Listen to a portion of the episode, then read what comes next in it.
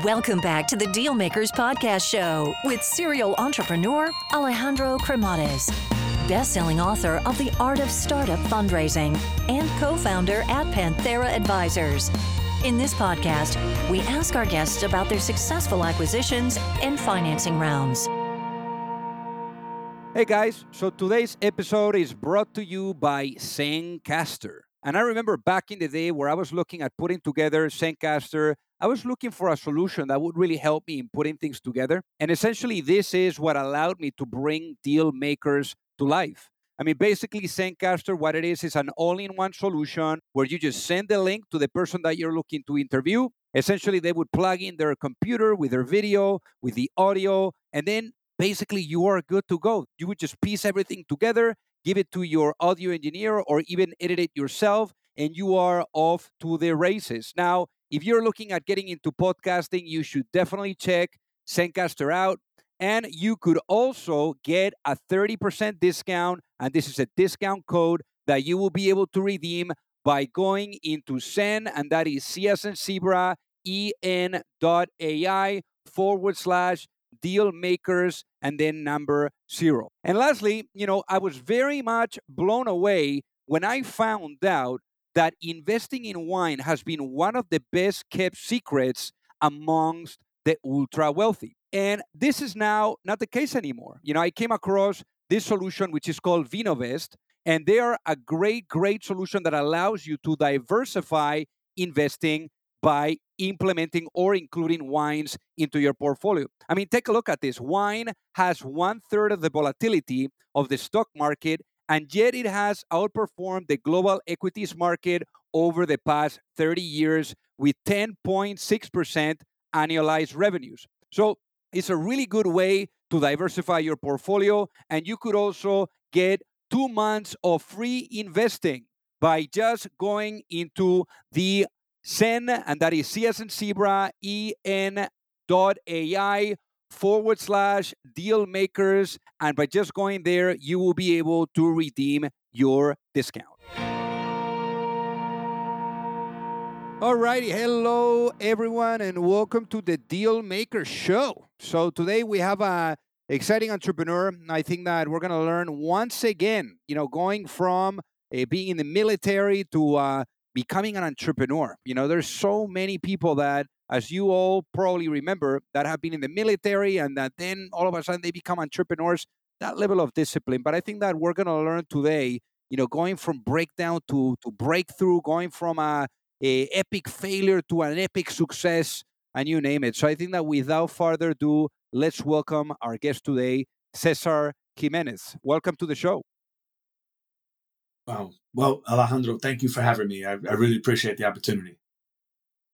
So let's do a little of a walk through memory lane, Cesar. I mean, obviously, the uh, background and the roots are very much uh, from a Spanish speaking place, obviously Puerto Rico, because Cesar, the way that I say it in Spanish is Cesar Jimenez, right? And uh, it's, uh, it's very much uh, Spanish in that regard, but, but you were uh, really raised in, in New York. So Tell us about your upbringings growing up. Oh, definitely. Um, I was actually born in uh, in Brooklyn, New York. I was raised in New York until I was uh, graduated high school, and then right from high school, I left New York and went right into the U.S. Navy. So, what got you into the Navy? What was the uh, trigger? Be honest with you, I needed the discipline. I needed to. Uh, I wasn't much of a, a highly academic, disciplined um, kid growing up. I was more of an athlete the military was intriguing me. It was an opportunity to. I went to the recruiter's office. I saw the different uh, the different branches. I saw the Navy. You could travel a little bit, so I said, you know what, let's let's pick the Navy, and signed up. Then I surprised my parents right after that. And then and then how how were you present to discipline? What was the what was the before and after? Oh, tremendous! I mean, it was uh, in the military. The one thing that I, that I learned really quickly: there's no no in the military. Whatever they tell you to do, you must do. There's no negotiating. There's no anything. You just get it done. And you can't just quit. That's the number one thing, right? You have to make it work. You know, you're in a contract, and uh, you know, getting a dishonorable discharge is, like having a felony record, right? So you learn, you adapt, and you know, to be successful, you you have to go above and beyond. And I think those type of things that they instilled me really helped me in, you know, in entrepreneurship and just in business and just being a really good teammate and overall employee as well. And you were you were shipped to San Diego and then from there deployed. I mean, what were some of the places that you went with the Navy? Oh, that was great. That was such a good opportunity from a kid from Brooklyn. I was uh, stationed in San Diego. I was actually kind of upset about that when I received the orders because I wanted everything in the East Coast to be close to home. But and then when I got to San Diego, I couldn't believe how awesome it is and the weather. And when you grow up in New York in the cold, and then you move, move to a beautiful place like San Diego, you learn that wow, this is a different life. So I absolutely loved it. But then I was actually deployed, uh, you know, on the USS Carl Vinson, which is a nuclear carrier, to the first Persian Gulf uh, War. We were on called Desert Watch, and um, during that during that tour, it was about a nine month tour. You know, I got to go to Hawaii. We went through all of the Orient, all of Asia, Japan, Singapore, Thailand, Philippines, you name it. Uh, spent some time in Gulf. um, UA, you know, United Arab Emirates, you know, when it wasn't what it was today, we were there as well. And on the way back, uh, back home after the deployment, we stopped in um, Australia, which was an amazing, you know, country to visit, unbelievable hospitality. And then we also stopped in a country that I never heard in my life growing up was a country called Tasmania, of all places, which was another great opportunity that, you know, you don't even heard of going or vacation to, but it was a great opportunity to visit all those countries and cultures. So in 94 is when it's time to put an end to the Navy. And you decide to to switch up the chapter and you move to Florida. So what happened, you know, after moving to Florida? Well, I moved. I, I, I got my papers and I got out the service. I literally took a flight right to Miami. Uh, my, my family, my immediate family, my mother and my father, they actually moved here when my father retired out of the New York City uh, Police Department. And um, you know, I immediately thought I was going to go to school, wind up getting a job. I actually went to go sign up at a gym and they asked me, said, you know, I know you work out. You would like to, would you like to, would you like a job? Versus I just went to go get a membership, started there and, um, you know, started there on, on, a cash basis, making five bucks an hour cleaning machines. And, and then I quickly found out that I learned how to do some sales because I knew how to build some relationships, I guess, and wind up getting to sales, uh, through Gold's Gym in, uh, in South Florida. And, that's kind of like the start uh, of my sales career there. And then from sales to recruiting. So how was that process of getting into IT staffing? Oh, it was wonderful. I mean, I actually felt like I tell people, we, we say this a lot. You don't really go to recruiter school. You don't really go to staffing universities, right? So they don't really teach that in universities. Staffing kind of finds you. And I just happened to be, uh, that night, I, you know, how I fell into it, I, I happened to taken out a, a, client of mine in the gym that was actually referring me a lot of clients to sign up as a membership and wind up running into this gentleman named Tony Beeman, who I will never forget. I always give him credits anytime I can. And, um, you know, he uh, worked for this company called Aerotek and he was the director and we were all hanging out that night and I had, you know, we just all getting along. He said, you guys got to come work for us. So my friend got the job first and he referred me in, but I actually interviewed quite a few times. I actually interviewed like eight times before they said yes. And the lady that actually um, believed in me and gave me an opportunity because there was a couple, there was several no's along the way in that interview process was a lady named Cindy Lackey, who I still give her credit to this day. She didn't, she changed my life that day, and um, and what my career is today. So I always, you know, being 25 years in this business, I always give her credit for giving me the shot because if she didn't give me a shot, I don't know if I you know, loved it. You know, I don't know if I'd be in this business. And it's a business that I really love. And the first entrepreneurial gig came about in 2004. So what was the cause behind that? What what triggered that? I, I worked for this company, TEKsystems, for quite some time. I, you know, a great learning ground. Um, and I wound up being a you know director of the the market, the Miami market uh, for them. But what happens is, you know, as anything else, you get a little older, you have some children, you start figuring out that you can actually do this stuff yourself. And I always had this passion of saying, you know what, I want to be an entrepreneur. I want to, you know, why not? Why not me? Why not, you know, take a risk and try something, right? So I wound up meeting, uh, you know, two guys along the way, and we actually came together in 2004 and started our first staffing organization. From 2004 to 2007, the three of us, I mean, we felt like we couldn't make a mistake, honestly we were we were it was explosive growth. I mean, it was great. It was it was a great time. Um, it was a good time in the business. And then you know, unfortunately, what happened during that time, I would say 2000, the summer of 2008 is when, you know, obviously the you know, financial infrastructure of the United States, you know, took a, a, a massive turn. And, you know, us being that age and being novices and entrepreneur and, you know, like nothing could go wrong, everything went wrong. And a lot of the things we thought we were doing right, fundamentally, we're doing wrong, right? But I promise you, though, uh, we we were like we had the best intentions, right? We had the best intentions. Like, you know, we were doubling down when we should have been cutting back. We were going to ride through this. You know, we want to take care of people. We didn't make any layoffs, and you know, it was just a lot of rookie mistakes, but a lot of tough lessons, like epic failure, man. Just like a lot of tough lessons learned. I can hear you. I can hear you there. And and as they say, you either succeed or you learn. So yes, in this case, what did you learn? Oh, the biggest thing I learned was um, everything can go wrong. that was the biggest one I learned. I was very humbled. You know, was uh, I guess lack of a better word, very embarrassing. You know, being in a market where you know you, you have a lot of pride and you know you kind of you know you have to learn how to deal with failure, and I think that's the biggest thing I learned, and that really helped me. And it kind of taught me what you need to do to make adjustments and really can't get caught up with thinking about all the failure you just went through. You got to think about you when you're when you go insolvent and you you go through that type of failure, you have those those aha moments or you have those moments that you're like, I should have, could have, would have done this. Well, I had all that. I was just writing stuff down left and right. Man, and now I felt like it, it gave me the confidence to say, you know what, let's give this another run. But I'm going to do it differently this time because one thing that I was pushing for passionately with my partners is I said, we have to move to an employer record business. We have to move to this model can really help a staffing organization because you outsource, you know, outsourcing is, is a, you know, is strategic. It allows you to focus on, you know, things that you're supposed to focus on, like business development. It gives you the bandwidth and the infrastructure you need in order to really focus on delivering for your clients and your workers, right? In the staffing game. And in that case, I mean, I'm sure that here it is, you know, the all of a sudden the business doesn't work as you had hoped, and you literally left there with no equity and nothing. I mean, it was like starting all over again. I mean, obviously dealing with the failures on initiatives, you know, it's fine. You just take a different, you know, uh, a path uh, and test it again. But here you are, you know, with nothing. I mean, you are talking about dealing with failure. How do you deal with failure? What, what was that process for you like? I, appreciate you asking that because um, I'm not afraid to talk about that kind of stuff.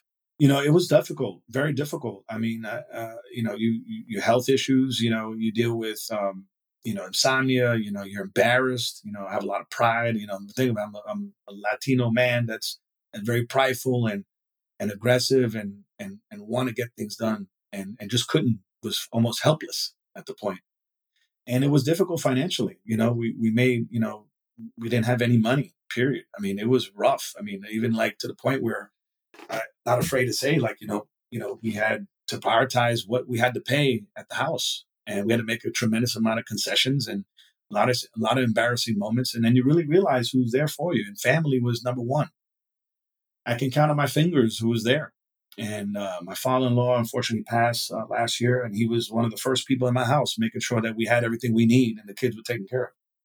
And my family and my wife, who's just a, a rock, you know, they're just supporting no matter what, and just doing what she has to do to make sure that you know that she supports me to make sure that you know what round two will be better.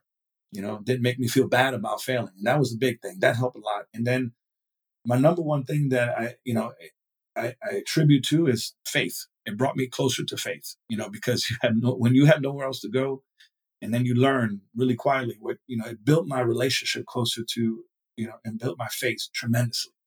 And I really kind of attribute everything that the success and a lot of things that we go through and a lot of things that, you know, I, I put in his hands because it does, I'm not afraid anymore because it can't get that bad. You know, we just got to make adjustments and, and continue moving forward. And when you are dealing with a dark uh, moment like that, or or one of those chapters that are a little bit more blurry, you know, it's it's it's kind of tough to really gain visibility to really understand what the next chapter is going to look like. So, what was that journey like? At, at what point did you see clearly that the path to follow was to build ProSource IT? You know, I, you know, fortunately, I, I kind of saw it right before I resigned and, and gave up everything. I said, this is the only thing I know how to do. You know, I've been doing it for a long time. You know, I felt like, man, if I just didn't do, if we didn't, if we would have did this, it would have been so much better. So I kind of, I kind of that that clarity came really early. The challenge for me was just that it was, you know, getting it started, right, and and getting through the, you know, the the, the mess of a partnership agreement and kind of, you know, making sure that you do everything the right way. And and that's why I left with nothing. I said, look, I don't want a thing. You do whatever you want. I gave up every single share.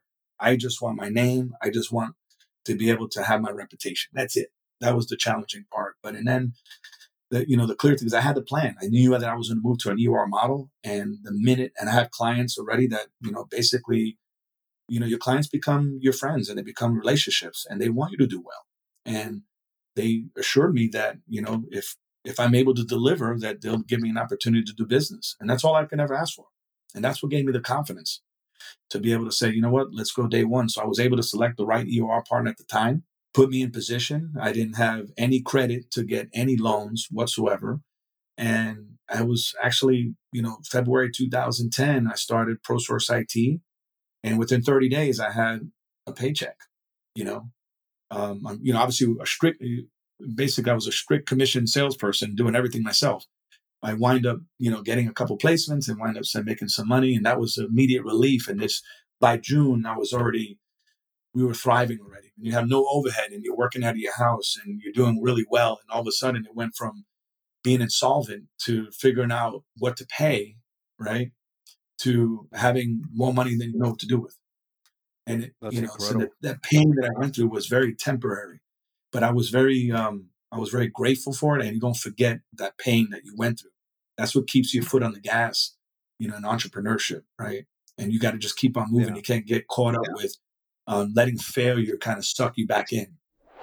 Hey guys, so pardon the interruption here. I got to tell you that, you know, for those of you that are either looking to raise money or you're looking to get your company acquired, you don't have to be alone. You know, there's a lot of psychology that needs to be blended with strategy, with methodology, with process.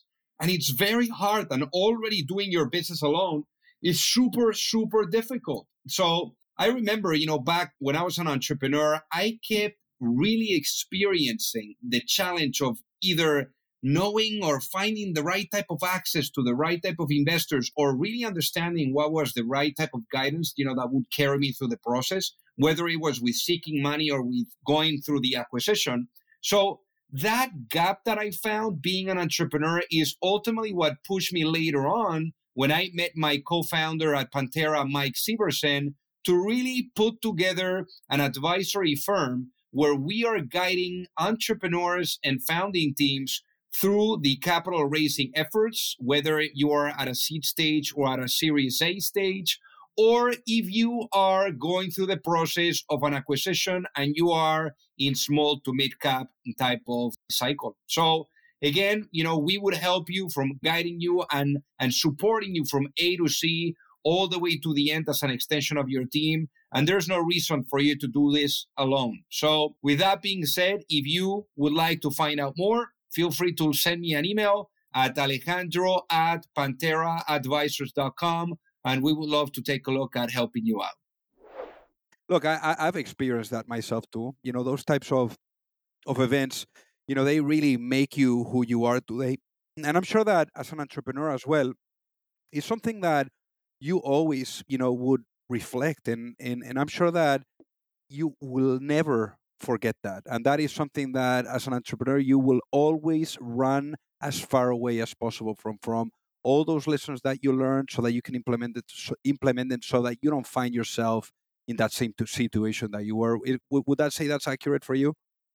That's 100% like i feel like uh, you know i think those lessons were like almost on purpose right? It had to happen in order to have this happen well right and i look at i'm i relate i'm a big boxing fanatic and everything and i look at prosource was like round two and i'm able to see the punches coming really clearly I'm able to see those things and learn how to make adjustments in the fight, you know, in the, you know, during the battle.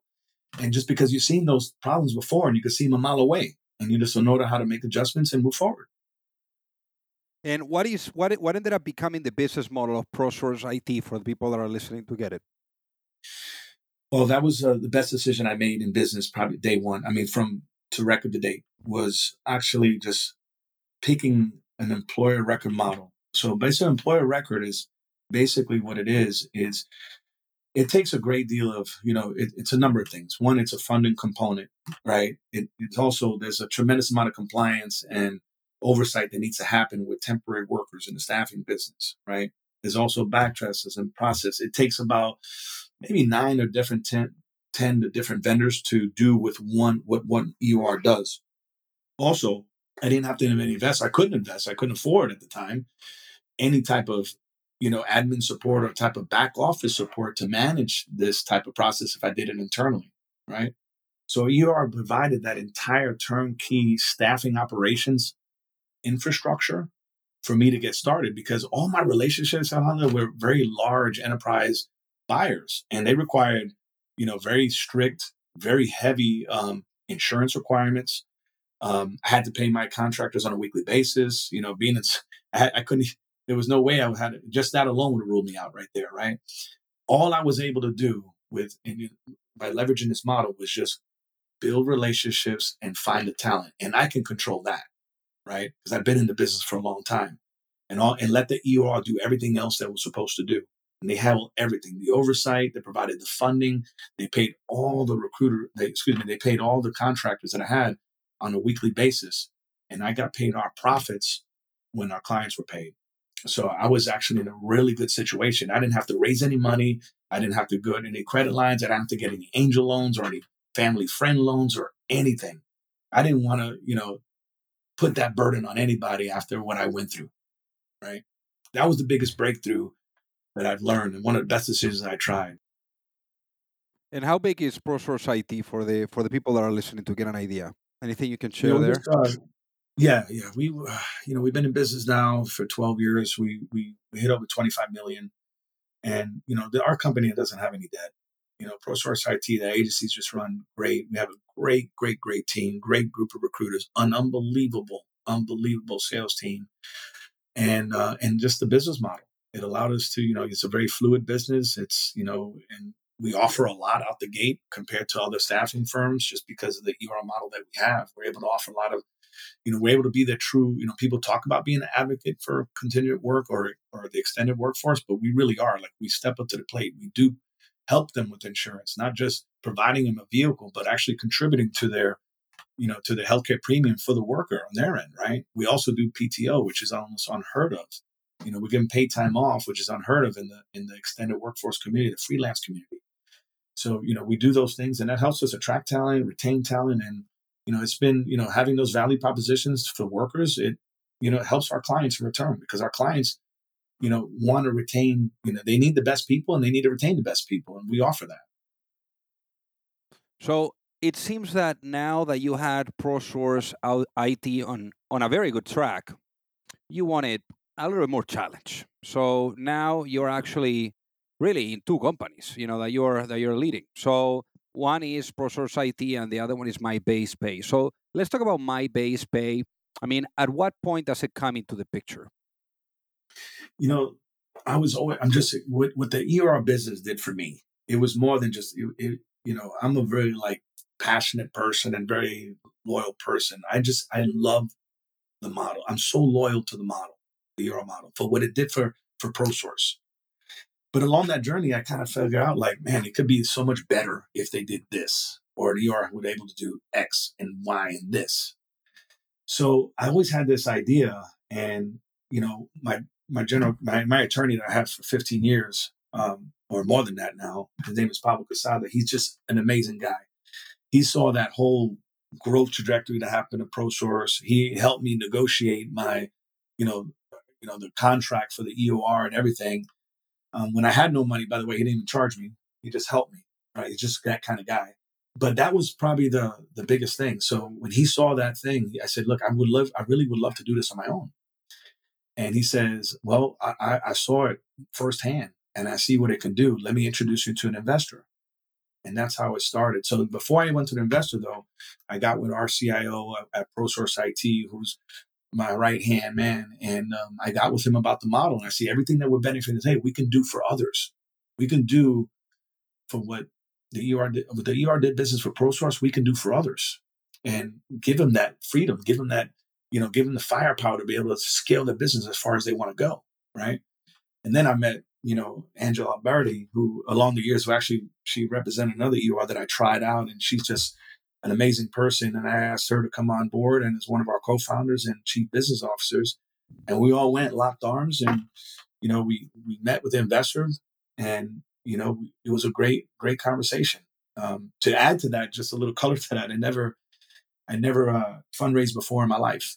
I never had the opportunity, didn't know what to expect. My partner John has, and it was a wonderful experience. It was great. They were extremely supportive. We I think we had four meetings total, and they made a, a, a massive financial commitment to us. And more importantly, they believed in our team. And it's beyond money for me with those guys, right? They believed in us. And again, you go back to my roots. I'm a real passionate guy. I there's there's no failure is not an option. And what we offer is legit. It's, it's a big value proposition and a very critical piece to a, a staffing success, staffing company success.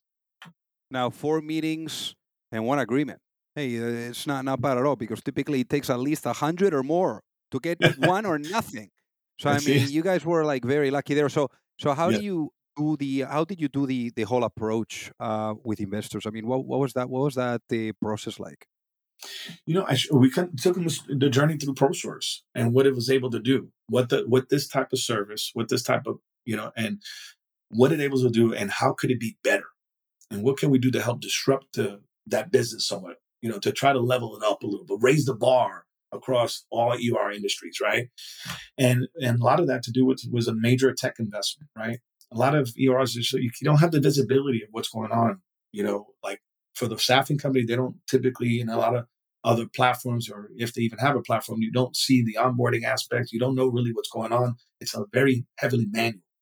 So we wanted to kind of automate that and let technology address those different areas and give them all the visibility they need to run their staffing organization. So they know real time where timesheets are approved, what they're not. They have dashboards. I mean, it's the tech is just incredibly um, impressive. And it's not just me because I'm super biased. It's our platform. But every time that we demoed it um, over the last you know year and a half, the feedback right away is just overwhelming, and it's it's we feel with gratitude about it to hear it. The, the, it's just above and beyond anything they've seen out there in this space. That's incredible.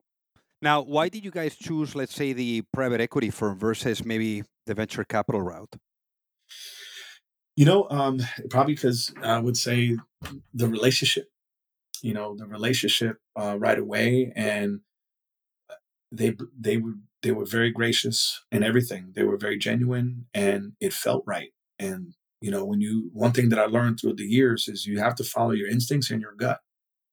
And it, it was a very genuine, real uh, relationship that you know we want to move forward with those guys, and they want to contribute to the success outside of just the, the financial commitment. So, how much have you guys raised in total? I'm proud to say that we, um, you know, we raised 60 million pre-seed. I, I didn't realize, you know, again, I've never been through it before, and I didn't realize how significant that was until everybody started telling us. Uh, my partners, on the other hand, you know, was saying that sees that this is this doesn't happen normal. But again, I never done it before. I was just, this is what we need, and and why, and how, and this is what we're going to do and just going through the process and the journey with them, they asked a lot of intelligent questions. Very, very smart people. That's another reason too. It's like I, you know, the support they provide and the mentorship too are the bonuses, right? That's that's what so I love 60, about these guys. Well, let me see if I got this right, uh, Cesar. Sixty million pre-seed. Yes, sir. I mean, that's insane.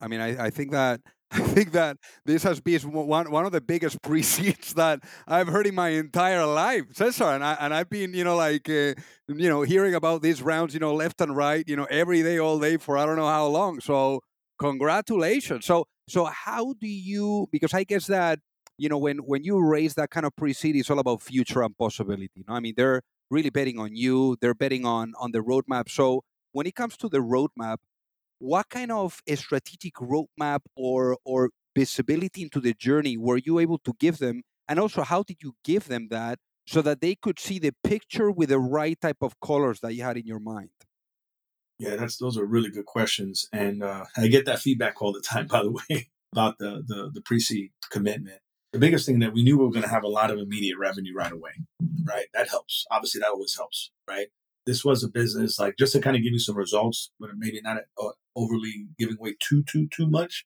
I would say, um, you know, obviously we in 2020 in April 2020 we we're funded, and we were in stealth mode, um, building the platform, really quiet, you know, just doing our thing, and really really just learned a tremendous amount there. And then we went to market on March March 2021. We went live, right? So within 30 days, we had customers immediately. Um, we finished, we closed the year around 33 million. So that helps, right? And we, that was that was actually the numbers that we projected, and we actually hit. You know, the market's on our side. The other thing that we want to let them know is that you know, obviously, we have not only myself that has a lot of relationships in that ecosystem. So does so does my my two partners. Angela Alberti is a 10 year veteran of the employer record business uh, with a tremendous amount of relationships out there and an, you know just kind of a known advocate in this space. And you know having her on board is is you know another factor to kind of validate that commitment for us. I believe market timing as well is on our side right? Contingent work or extended workforce we like to call it now is at its all-time high. I mean right now it's close to tipping close to 50% of the US workforce is contract labor, right? Contract workers, freelancers, which we all like. I kid one of my good friends, Jon Younger, who's he's uh he knows he's everything and everything to do with freelance. He's a, contributor for Forbes. He wants me, and I agree with him 100%. We got to call it extended workforce, and that's what they are. It's a very strategic and essential piece of workforce strategy for any company today and um, all with all those indicators and with immediate revenue with with immediate relationships that we knew about that gave them the confidence to make that level of commitment because we let them know we, we can take this and we want to compete on a national level right away. And they want us to. They said we don't want you to hold back. We want you guys to literally literally complete on an act with the biggest player out there. I want you to feel like you're the tallest person in the room in any room that you go into and um, you know, and and that's been great. That's why I believe they they gave us that level of commitment. So then, in terms of um, then, you know, with that amount of pre-seed, I mean, sixty million pre-seed, how do you go then about deploying that? I mean, that's a lot of money at such an early stage. So, what did that look like? Yeah, I mean, we you know we have you know we hired our CFO, great you know another unbelievable asset to the team. So we help there, with, you know, projections and what we need. Um, but you know, the the thing, the heavy lifting in the beginning was the tech and our team, right? And then it takes a great deal of of cash flow to support a contingent, you know, workforce. So you think payroll, right? It's, it's a huge expense. So right now we're, you know, we're probably supporting over 50 staffing firms that have, you know, a lot of contingent workers under their you know, deployed. And we have to make sure that we're funding that payroll on a weekly basis. So it takes a great deal of cash to be able to, to, to continue to grow and take on staffing companies. So then let's let's talk about now the the whole vision for this. So imagine you go to sleep tonight and you wake up in a world where the mission and vision of myBasePay is fully realized. What does that world look like? Oh, such a good question. um, I believe myBasePay is is is you know just explosive growth. Um, I believe we're you know well over you know in the hundreds of millions of dollars. I believe we're sitting on a potential billion dollar organization. You know we're we're we're the employer the choice of employer record services um, in this industry. You know we want to be in the center of attention of the entire workforce ecosystem. That's our goal.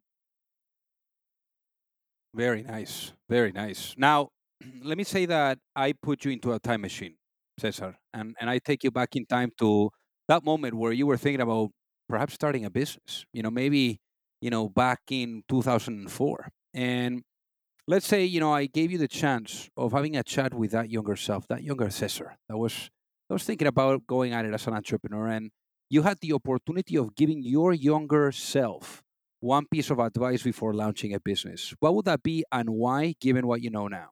Wow. These are great questions, Aldo. Um, wow, one piece of advice. Yeah, I know I'm making you think. I, I think you're going to have to eat some chocolate after this interview. it's going to be, like, I would say it's so hard to give you that one piece of advice because there's so many different things I could give that guy at that age. Well, let's do this. You, you, I, I, I give you the opportunity of giving one and then a bonus one. All right, I like that. I like that. I appreciate that. I would, oh man, um, I would say, um, you know, you got to know how to make adjustments. You know, um, you got to learn how to make adjustments because things are, are things are going to fail. Things are going to fail. So you got to make adjustments. Um, that's one thing, and you really have to surround yourself around the right team members. That's probably the if I had to take if you just you forced me to give one, I would say is that you have to have the right people in place to help you succeed. I love that. I mean that's that's that's very profound, Cesar. I'm sure that you've had to educate yourself very much when it comes to building a company. Uh, and if you were able to to or if you wish you would have read a book sooner that a book that let's say had a really big impact on you and the way that you're viewing how to build and scale a company what is that book? There's a good book that my that i really read during before we started up again um, when we got funded actually. Uh, the hard thing about hard things was a really good one for me. Um, by yeah, yeah, that's from horowitz ben horowitz. Horowitz yes and i love the way I wish I could meet that guy. You know, I like his approach. I like his dialogue. I like that he's just very down to earth, and it, it was very real. And that was it, that was probably the perfect timing book at the time for me. At that time, start, about to start up this the, uh, myBasePay. And and what I like about that book is as well the authenticity, and it reminds yes, me of of your authenticity too, and the way that you shared. You know, the way that you learned uh, that that that downturn of events uh, with your first company. And uh, with that level of emotion, I, I think that he does the same thing, and and I'm sure that that's one thing that our listeners are really going to appreciate for for our conversation today, Cesar. So, so I guess for the people that are listening, what is the best way for them to reach out and say hi? I would say LinkedIn is the, the best, easiest form. Uh, our link, my LinkedIn, uh, uh, my LinkedIn account. Um, I always get back to everybody. I kind of have a rule. I try not to never leave anybody hanging. Amazing. I love that, Cesar. Well, thank you so, so much for being on the Dealmaker Show today. Oh, my, thank you for having me. It was great and great questions, and, and you're, you're as authentic as they get, man. Thank you very much for the time. If you like the show, make sure that you hit that subscribe button. If you could leave a review as well, that would be fantastic. And if you got any value, either from this episode or from the show itself, share it with a friend. Perhaps they also appreciate it. So also remember, that if you need any help, whether it is with your fundraising efforts or with selling your business, you can reach me at alejandro at pantheraadvisors.com. You've reached the end of another episode of the Dealmakers Podcast. For free resources and materials, head over to alejandrocremades.com. Thank you for listening and see you at the next episode.